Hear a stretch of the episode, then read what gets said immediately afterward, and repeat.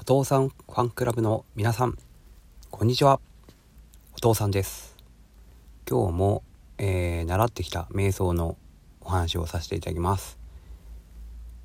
もう飽きちゃった人は飛ばしてください。さて今日は実践です。実践っていうと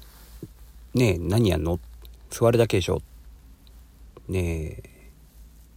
正座なり座禅組めばいいんでしょうっていうとこなんですけど。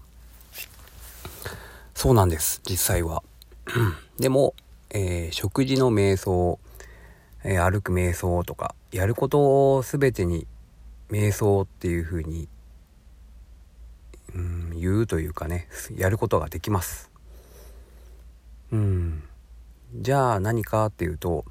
まあいろんな言葉ね、えー、いろんな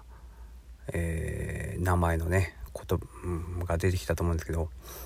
またここで言いますね。ラベリングっていうことをするっていうのが全てに全ての行動に対しての瞑想をしながら何かをするっていうこと。歩く瞑想とか食べる瞑想とかそういったことが可能となります。ね。わけわかんないですよね。今回のことを何回も今回というかこの瞑想について3回、えー、前回までねやったんですけど多分意味がわからないと思うのでここでおさらいも兼ねてやりたいと思います。でまず9対1で9は9対1の9まあほとんどの部分は自分の体とか、えー、今起きていることに、えー、集中してください。味わってください、えー、そこに集中をしてそこの感覚だとかその体の動きとかどこの筋肉を使っているとか、えー、どういうふうに体重が移動したとかどのぐらいの力を加えているとかまあね実際は匂いでもいいんですけど匂った聞いたまあ見たとかねそういうのも含めてもう五感と食感触覚ですかね。まあ行いとを感じてください。で残りの1っていうのは何をするかっていうとそれが起きたっていうことを言葉にする。それをラベリングと言います。今で言うと今私で言うと今収録を話している話したということですね。今話したっていうことが、えー、ラベリングですね。わかりますでしょうか。ということでまずレーズンを食べる食べる瞑想とかそういったもの結構有名であるんですがそれを初めて食べるかのように見て観察して色や形シワとかですね大きさ触った感覚とかね香りもう全てを味わう、えー、初めて自分が赤ちゃんでそれを初めて口にするように、まあ、赤ちゃんは食べないですけどね、まあ、そういった感覚でものを見たり感じてそれから口に入れてっていうふうにそれをその意識その感覚に意識を集中させます。でそれを甘いっていう感覚があれば甘いと一つ一つラベリング名前を付けていきます。そういった作業ももう全て瞑想として、えー、行われております。歩く時も足を上げた時に地面から足が離れた。進んだ。で床や地面に足がついた。で踏み踏みしめ踏み込む。とか圧とかね。そういう体重を移動している。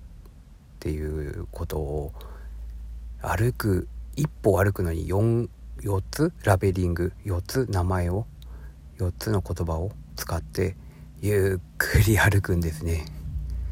えー、先生はそれを10分1日やるといいよって言ってました。まず初心者は歩く瞑想がいいって言ってましたね。そうです。そういうことなんです。でやっと座るっていうところから入るんですけど座る時も座禅を組んでまあちょっとね バランスが悪いんでこうタオルとか、えー、毛布とかまあクッションとかでね自分の浮いてる部分膝が右だけ浮いてるとかそういうのもなんとか固定して隙間を埋めて安定させたところで、えー、座る瞑想です。座る瞑想はねそれこそ本当に眠くなるから、えー、半分目を開けて1メートルから1.5メートルぐらい先を見てやるっていうんですけどね。もうそれこそいろんな雑念が浮かびます。そうなんです。その雑念をなくすためにやってます。だから歩く瞑想だとその感覚に集中するのでその感覚以外のことを考える、えー、隙がないんですよね。でも座る瞑想になるとただただ眠くなったりとかあとは逆に座っているからこそ体の痛みを感じたりかゆみを感じたりまあそれも雑念なんですけどそういったものがもういろいろ浮かんできます。でもやっぱりその人のまあ人生なので同じようなことがこう頭にね浮かんでくるんです。不安だとか心配事もやっぱりいつもつきまとってるものが浮かびますよね。でそういったことを考えないようにするというよりは自分と他人を分けるっていうのもここの瞑想ですごく重要な部分だなと思いました。自分と他人を分けるっていうのは自分がどうにも解決できない。何がや何をしても他人をコントロールはできないですよね。